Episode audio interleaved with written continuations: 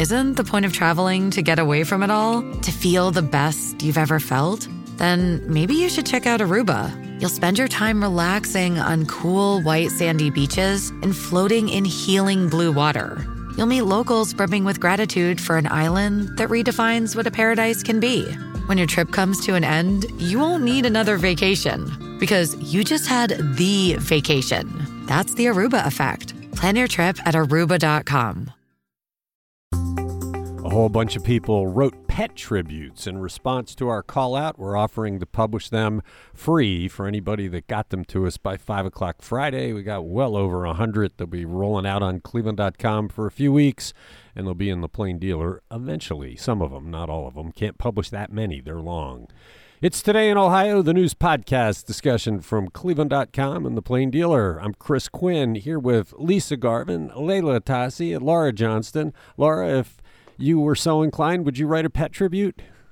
You know, it's funny. Today is the two-year gotcha day for my um, my dog Rory, which makes me think of our dog who passed away beforehand. And I think, I think I would write a tribute. I didn't, but um, yeah, those memories are always with you, even though it's been a couple years. And um, my yeah, Dewey was a great dog and loved the water. It was, it was the most fun to like watch him, you know, swim out and get a stick. We had people writing tributes from their pets from, I think, the 60s. I mean, most of them were in the last 10 years or so, and many of them were pretty recent. But there were people for whom these memories mattered decades later. So be interesting to see how well read they are. This was an experiment to see how many people would write them, how many people would read them. We will start a paid service starting in June. Let's begin. How many laws restricting or discouraging abortion have has Ohio passed in the years since Roe v. Wade recognized a constitutional right of women to have abortions, something that Justice Sam Alito and four of his fellow justices seem intent on taking away.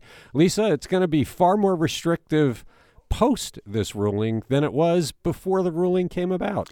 But since 1986, here in Ohio, 39 bills or budget amendments were introduced in, in ways to try and restrict abortion rights for Ohio women. It was slow at first, but then it started to speed up after 2011 when uh, Republican Governor John Kasich was elected. And also, you got new maps in 2010 that kind of diluted the Democratic districts. So the very first first one here in Ohio was House Bill 319. No abortions uh, could be performed on unmarried or unemancipated minors without notifying their parents. This was upheld in 1990 in an Akron uh, case. 1992 introduced the 24 hour waiting period. 1995, Ohio was the first state to ban the D and E uh, form of abortion. Uh, in 1998, state employee health plan taxes could no longer be used to cover abortions. And then in 20, 2002, clinics were ordered to have ambulatory surgery license, and this was a big deal because it closed many clinics across Ohio. Right. Yeah, and then starting in 2003 this is when they started to take money away from Planned Parenthood. There was a budget amendment that year that said that Ohio Department of Health funds can't be used for abortions or counseling. Planned Parenthood was cut off from funding then. Then in uh, 2013, a budget amendment took away money. It was sent to TANF instead. And then 2016 removed all remaining funding to Planned Parenthood. So you can see kind of a progression here. Now let's jump to uh, 2022 two, we have there are so many bills that are so so important. It's hard to pick the ones that I should talk about. But uh, starting in uh, 2022, we have several bills that haven't been passed yet. Senate Bill 123 and House Bill 598 are trigger laws that will ban all abortions except to fav- save the mother's life. There's been no hearing on these bills since October, but they're expected to have a new hearing soon. There's also House Bill 378 that said that doctors prescribing medication for abortions must, must provide info on how it can be stopped, also called abortion reversal. Yeah, they're they're they're really intent on stamping it out. What's interesting, I went back. I was looking in uh, archives from the '60s, and in 1969, there was a big push in the Ohio legislature to reform the state's abortion law, which kind of prohibited it, but it was so poorly written that abortions were happening in Ohio. And ultimately, they decided to let the Supreme Court or the courts make the ruling. They couldn't come to agreement. But what was clear is it was much less restrictive before Roe v. Wade than it will be after they throw it out if they follow through on that. There, of course, people gathered by the thousands across the country this weekend to protest the removal of the right of women to have an abortion, something they've counted on for more than 50 years. Yeah, and it's a shame that Ohio, not all states have trigger laws. I think there's like half of the states, like 23 states, have triggered laws that immediately go into effect if Roe v. Wade is overturned, and Ohio is among them, unfortunately.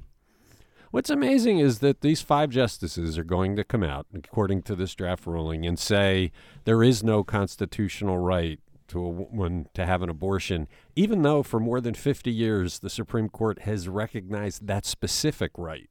So these justices, in, in spite of overwhelming public opinion and a whole lot of their predecessors, are going to take it away. It's a it's a stunning change, a big moment in America where the Supreme Court is going to reverse a precedent to restrict rights, not to expand rights.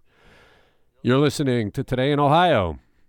What has happened to Digital C, once viewed as Cleveland's beacon for getting cheap broadband into the hands of many? Leila, it's not working out that way. Yeah, Digital C, which was once known as, as One Cleveland and later became One Community, you know, for a long time, they had this track record of delivering high speed internet to Northeast Ohio. In 2012, they had connected to the internet 2,300 schools and libraries and hospitals. And, you know, as one community, they managed a $100 million project to expand Northeast Ohio's broadband network. And in 2015, they installed what at the time was known as the nation's fastest commercial internet service to, to Cleveland's health tech corridor. And that year, that's the year that they rebranded as Digital C, and they set this ambitious goal to connect 40,000 predominantly low income families with high speed internet by 2024, which is which is coming up. but today, despite you know tens of millions in private donations and, and the fact that they have lower prices than almost any commercial internet provider and tons of federal stimulus money earmarked for broadband and digital c's ambitions have really really slowed to a crawl. They recently were outbid by PCs for People on the county's $19.4 million American Rescue Plan Act uh, funded project to provide broadband to, to Cuyahoga County. And, and that's really going to push back their goal for that hitting that 40,000 household mark in the next few years because they haven't been hitting their numbers. So so what gives? You know, they blame the pandemic like like everyone does, but you know, their competitors also were dealing with the pandemic and they seem to be doing okay. So Stimulus Watch reporter Lucas Daprile dug in a little deeper and, and he found that leadership change within that organization, uh, supply chain issues, increased competition with, and, and then a pretty big miscalculation in government bureaucracy on Digital C's part, all con, you know, contributed to uh, to the to the moment that they're in right now. Uh, it's a really good story that we had been waiting for, really, because we've all been scratching our heads wondering what happened to this this uh, nonprofit that had such promise. Well, and it came up in the mayor's race last year because council quickly put together its bogus expansion of broadband and said it would be through Digital C, and we'd call Digital C, and they'd say, "Yeah, well." Nobody's talking to us Yeah. yet. Nobody's talking to us yet. It was, it, it was just a strange situation. In the end, it sounds like they just kind of lacked imagination. I mean, they could have been the forefront of this, and they just have not grabbed the opportunity. Yeah. You know what I found really very intriguing about about Lucas's story was the part about leadership. Because you know, Digital C was founded by by Dorothy Baunach and Lev Gonick. They came to Cleveland in 01. And uh, you know, today, however, it's it's being run by Sharon Sobel Jordan, who was once County Executive Armond Budish's chief of staff. And from 2006 to 14, she led the Centers for Families and Children, not a tech company. In, in 2018, she had left the Budish administration to lead Project Unify. And uh, you know that you know that was later rebranded as Unify Labs. And Unify Labs is really a mysterious tech company that we still don't Yeah. really know what they do. They call themselves a nonprofit tech innovation center. They once said that their mission was to use big data to reduce poverty. And so far, all it appears that they have done is create an app that was designed to help make hiring you know employees easier and more equitable but that app has barely been downloaded and has almost no users so now she's gone on to to, to digital c and um, it's it's unclear what kind of tech background she really has. And so so in her hands is she go is this going to become the you know the the uh, you know the great hope that Cleveland really needs it to be? I, I don't know. I thought that was the part of the story that I was like wow uh, that's a it was a good find on Lucas's part to to go deep into the background of its new leader. Well, yeah, I mean, in Project Unify, you remember they put together this powerhouse board, Akram Boutros and all these people, and they were going to solve poverty through big That's data. right. They made a they made a big presentation to me about how this was going to work, and they were studying all these attributes, but it really never did anything. Remember, they were going to share offices with United Way. United Way was partnering with them, and all of a sudden, you know, they got an app with 44 downloads, and their their top person has moved Right. on to another lackluster nonprofit that just doesn't seem to be hitting its stride. So well, you're right. It'll be interesting to see. But at least broadband is coming to some of Cleveland and East Cleveland's poorer areas, just not through them. Right. Good stuff. Check it out on cleveland.com. Why won't the marijuana legalization question be on the ballot in November? Laura, we talked about it last week. We thought there'd be some fight, but it turns out that people pushing this had some vulnerabilities in their argument and they settled it. They did. And so the group advocating this reached an agreement with the Republicans in charge. The group is called the Coalition to Regulate Marijuana Like Alcohol. They had sued the state because they said, you need to take these and we need to get this on the ballot. But the problem was they actually missed the deadline. So they've come to an agreement that will delay this legalization campaign until 2023. And in exchange, the state officials will accept their 140,000 signature without making them start over from scratch. So that could have potentially happened. Obviously, it's hard to collect signatures. What happened is the group is using this mechanism called initiated statute. And that's how members of the public can propose new laws. Under this, the public can force lawmakers to take up proposed uh, law if they gather the needed number of signatures from registered voters in at least four, 44 counties across the state. Obviously, that's half the counties. They needed 132,887. They fell short by 13,000 signatures in the initial batch. They had a little bit of time, 10 days, to get the rest of them, but they missed that deadline. So that's really where their vulnerability lies. I wonder too, even though they're settling to start the process next year, to put it on the ballot, if what's really going on is the legislature will pass this next year. They don't want to pass it this year. It's an election year. So get past the election, get into January, because that's what these people want to begin Right. with. They don't want it on the ballot. They just want Ohio to legalize it. And I wonder mm-hmm. if this is the beginning of a of a I don't know. I don't think there's a whole lot of appetite for the Republicans to pass this law themselves. I think this is a smart move on the Republicans' part because they do not want this on the ballot in this November because, I mean, it's a big election. They have the governor on the ballot, they have the Senate, and they don't want to bring out all of these pro marijuana people who might tend to be Democrats. They could be libertarians too, but it would definitely change the tenor of the election and probably drive a whole lot more voters to the polls who might not see things their way. Yeah, what what I'm getting at though is they'd rather pass something themselves than leave it to the voters. Well, that's to true. do That's it what they like did the with last medical time. So I suspect they're having conversations in the background to talk about how it might go. I don't know. We don't. I don't have any evidence of it. It just this was a quickly settled deal after they filed the lawsuit, and I wonder if there's some peace branches going back and forth. It's They today in got- they Ohio. time to figure it out now. Before the primary election earlier this month, Ohio Governor Mike DeWine seemed to refuse to discuss the idea of getting the free federal dollars for expanding Amtrak service, giving Cleveland a regular connection in and out of state. Now, he no longer faces competitors who would chide him from taking money from a Democratic administration. Lisa, is he suddenly interested? Oh, what a difference a month makes.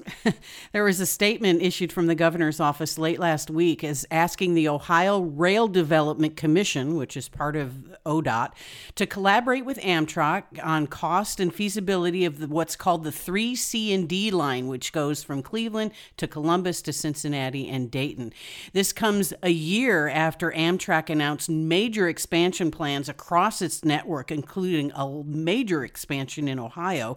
Amtrak was saying that Ohio was among the most underserved states for passenger rail, and they had plans to, to fix that. Stu Nicholson, who's uh, the director of All Aboard Ohio, a passenger rail advocacy group, says he's cautiously optimistic. But, you know, just uh, like a month ago, and we opined on this uh, in our editorial board roundtable last month, that, you know, this is free money from the infrastructure bill. $66 billion is being offered for rail expansion. All states have to do is ask for it. So it looks like DeWine is now considering doing that. So we'll see what happens. But we have to remember back in 2010, G- Governor John Kasich refused $400 million in, in money to expand Amtrak service to the three C's Columbus, Cincinnati, and uh, Cleveland. So, yeah, I this we'll see what happens. But Ohio must first demonstrate an expression of interest in this money to the Federal Railroad Administration, and then the administration will seek proposals after that. So we need to get in line and take that money. It was odd how silent he was because this was roundly applauded across the state. Lots of people wanted to do it. It would have been good for investment, it would have been good for transportation. And he just was silent and all of a sudden now the primary's over, and, and Jim Renacci wouldn't be saying, "Look at Mike DeWine taking money from Joe Biden, saddling us with debt. He doesn't have that now. The the Democratic candidate's not going to complain about having extra rail. So all of a sudden, Mike DeWine says, "Yeah, I'm interested in that." I don't think the timing is a coincidence. No, and there's there the change now though with this new money is that there's less buy-in from states. Back when Kasich refused that money, the, the states had to take on a bigger chunk of of the cost. But in this iteration, they won't pay the states will not pay operational costs for the first 5 years to prove that the lines are viable a whole lot of people have their hopes in this coming. So we'll have to see if we get the money or if even we get in line. It's today in Ohio. What is Cleveland Mayor Justin's Bibb list of priorities for spending some of the city's big windfall in the federal American Rescue Plan dollars? Leila, we're talking a lot of stimulus today. This is the second in a series of stories. What did Bibb come out with? And actually, one reader came out and said, This doesn't read like a priority list, it reads like a laundry list. right, right. His priorities include a lot of the things that we we might have guessed based on his campaign promises and, and all the breadcrumbs he left us in his State of the City speech. It's affordable housing, violence prevention, internet access, education for all ages, lead removal. He also includes arts and neighborhood amenities, parks, recreation, cultural offer- offerings, and of course, efforts to modernize and bring transparency to City Hall through technology upgrades and other investments, and filling holes in the city budget caused by revenue lost to the pandemic. Uh, you know, their the effect on the economy. So yeah, and there weren't a lot of specifics. It's really just sort of those broad, broad categories. Then there's this thing called a civic participation fund, which was described in the press release like this. Cleveland's 17 wards can identify important neighborhood projects and advocate for change at the hyper local level in partnership with City Council. It's really unclear if that's related to participatory budgeting, which is that concept that Bibb really supported in the past, which, you know, where residents would have a direct say in how to spend the money, or is it like the Cuyahoga County slush funds? you know, it, it's that's so vague the way that's described, and it could go either way. And we tried to get answers, but they were not available to take our questions when this came out on Friday night. So, well, if he doesn't, I mean, look, it's it's one thing to say, residents, tell us what you need in your neighborhoods, and I'll work with city council to put that money out there.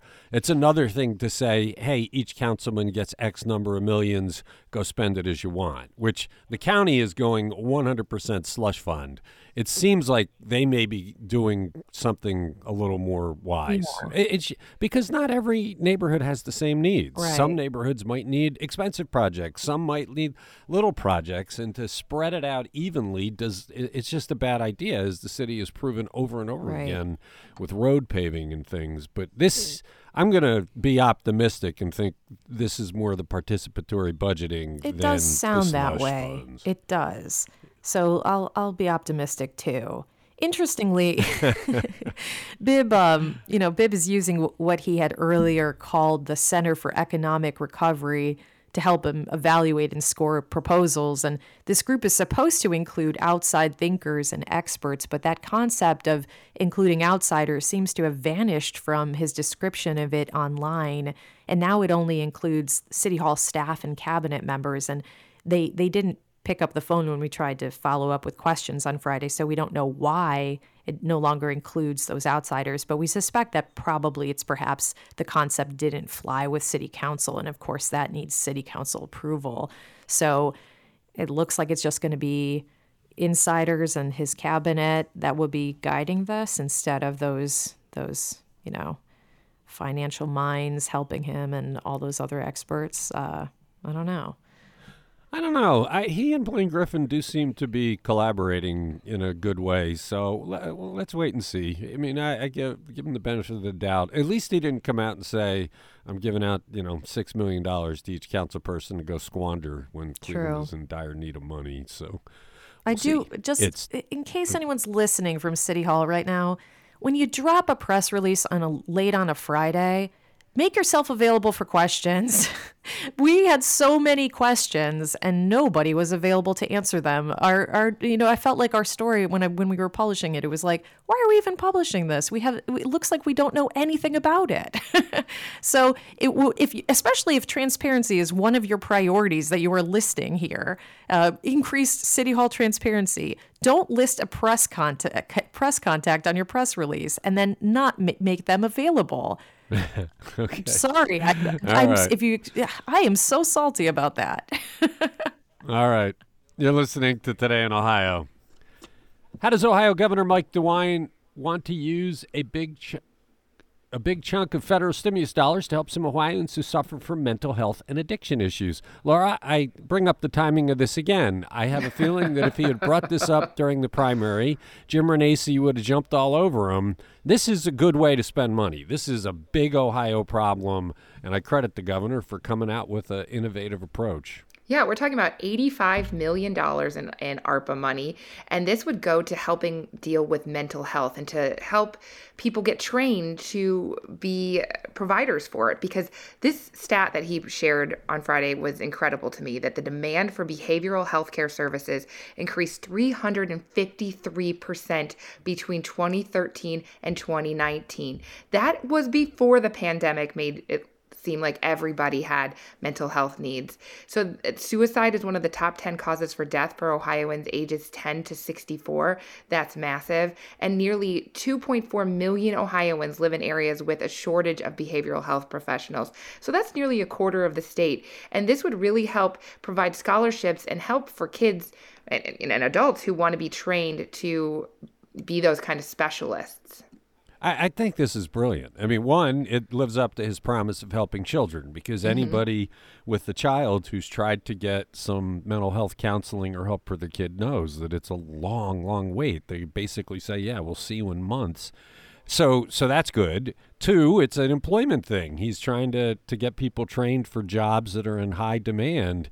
I, it's just he's listening. This is a sign, I think, that the governor does have a bit of his finger on the pulse of what's happening in this state and is trying to solve what has become one of the worst problems of the pandemic. Yeah, absolutely. And he says that 85 million is only meant to provide short-term help, but you have to think this is a longer-term goal because you're not just like throwing money at the problem right now. You're training thousands of students, up to 4,000 students would benefit from this. They'd receive about $10,000 during their studies and then an additional $5,000 during early years working in a behavioral health job. And we all know that student loans can be absolutely um, just drag someone down for years after they finish college. So maybe more people will look at behavioral health as a viable career option because it won't be so expensive to get trained and they know there's such a need. I'm sure anybody with a degree right now could get hired in a heartbeat. So, and what you said about kids, it's not just obviously, yes, this will help kids get providers, but think of all the parents who are struggling who are probably not their best selves. I mean, I think this will help all families across Ohio. Well, this is even bigger than that. We talk all the time about how government leaders are showing zero imagination in using the one time stimulus dollars for transformative projects, right? That's mm-hmm. what Stimulus Watch is about. And you're not seeing it. You're seeing people come up with a bunch of pedestrian ideas. This is the kind of transformative idea that we've been hoping to see. We finally have one. It's the one. So it's a, it's a big deal. I wish other government leaders would sit back, identify crushing problems, and come up with innovative ways to use this money to solve them. Yeah, no, it, I, I applaud him for this. It, you still has to get approved um, because it's 85 million from the 212 million available for the Medicaid's Home and Community-Based Services Workforce Development Strategic Fund. So there's more bureaucracy to go, but you got to think that if this is successful, it could be expanded and serve as a model for elsewhere. Okay, you're listening to Today in Ohio. Historic preservationists are besides themselves, but you have to credit the Cleveland Clinic for continuing to invest in the city. What's the grand plan for the Cleveland Playhouse complex that the clinic a few years back? Lisa, it's a big development. It is. The uh, circa 1926 Cleveland Playhouse at East 85th and Euclid will be razed to make way for a new $1 million square foot neurological institute. The Cleveland Clinic bought this uh, building in 2009 when the theater company moved downtown. And this building also includes a 1983 expansion that was designed by renowned uh, architect Philip Johnson of the Cleveland area. But it, it, it, honestly, when they bought it, you had to know that the, that its days were numbered. Um, there was a Change.org petition. Over 3,700 people signed it. They protested the demolition. Cleveland Restoration Society Director Kathleen Crowther says it's a serious loss, but she's urging the clinic to fund adjacent historic churches, the East Mount Zion Baptist and Liberty Hill Baptist that surround the the uh, campus there. But uh, Cleveland Clinic has no comment on that. But this neurological institute is part of a 1.3 billion dollar capital plan for Ohio, Florida, and London. Here in Cleveland, in, in, in, addition to the Institute, they will expand the Cole Eye Institute and expand research labs for the Cleveland Innovation District project. All of this is largely funded by philanthropy, and it's uh, said to add 7,500 direct jobs and 2,000 indirect jobs when it's finished. Well, people always wonder as the Cleveland Clinic goes international and opens offices in places like London, will they reduce their investment or presence in Cleveland, and this is an emphatic no. That they're going to invest a huge amount of money. It's going to extend their campus in a strong way down Carnegie, closer to Midtown. It's a it's a big project. And isn't it interesting? And this is the second time in a couple of weeks we've talked about a, you know a major hospital system having to destroy historic buildings to, to realize their vision for a future campus. So yeah, it's kind of interesting. And I have to say, you know, I, I came from Houston. They they tear things down without a thought of historical preservation. Their preservation laws are weak. They're so much stronger here in Cleveland, but sometimes you really have to make way for progress. Okay, it's today in Ohio. We talked last week about how police departments are using federal dollars to install surveillance cameras. How does Cleveland's Civilian Police Commission want police here to proceed with such technology with safeguards for the privacy rights that we discussed, Leila? Well, Cleveland police use cameras for surveillance. They use drones. They use ShotSpotter to pinpoint the location of gunshots. And, and as technology advances, there's this concern that facial recognition software is going to sneak into that mix too, right? So, so to get ahead of that, the Cleveland Community Police Commission this week or last week recommended in a 48 page report that before the city uses any kind of surveillance equipment, there should be a policy and community discussion on it. That seems reasonable, right? I mean, the commission wants to prevent any surveillance equipment from invading residents' civil rights. It's it's also recommending that the city disclose to its disclose its use of, of the devices and, and allow residents to give feedback. And it's seeking greater restrictions on search warrants that are obtained through the devices.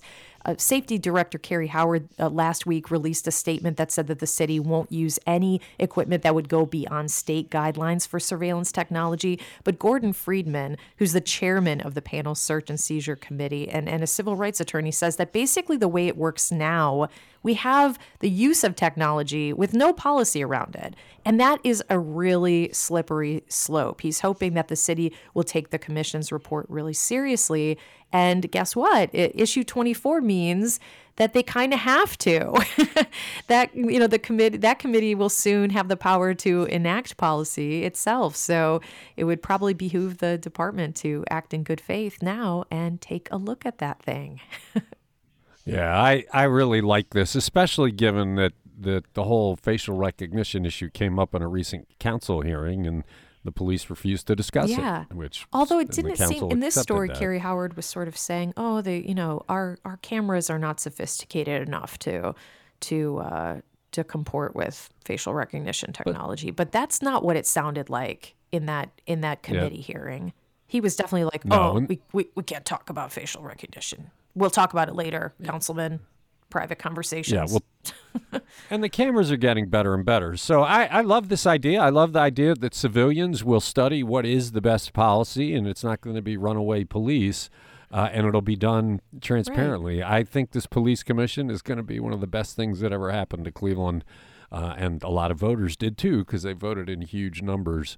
Uh, we'll have to see if the city agrees. What's interesting is, you know, Frank Jackson was dead set against the issue 24, dead set against this police commission deciding what to do. Justin Bibb was the one candidate in the entire race that supported this thing, but now he's got to live with it. So when the commission comes out and says, hey, Justin Bibb, your police department should use this equipment according to these guidelines, he's going to have to embrace it, given that he supported it so hmm. strongly mm. as he ran. Yep.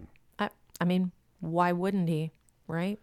okay, I mean, so today in Ohio. Been, he, hasn't he been hasn't he been completely in, in line with uh, with you know with the you know he's he's gone to yeah, the court. he's the done pol- he's done everything he's needed to to get yeah, this commission up and running. So but that's not specific. That's not doing the specifics. Now you're going to have an issue where the police want to use these cameras a certain way and the civilian commission is saying yeah we don't think that's right Justin Bibb's going to be in the middle of that. It'll be interesting to see how he goes.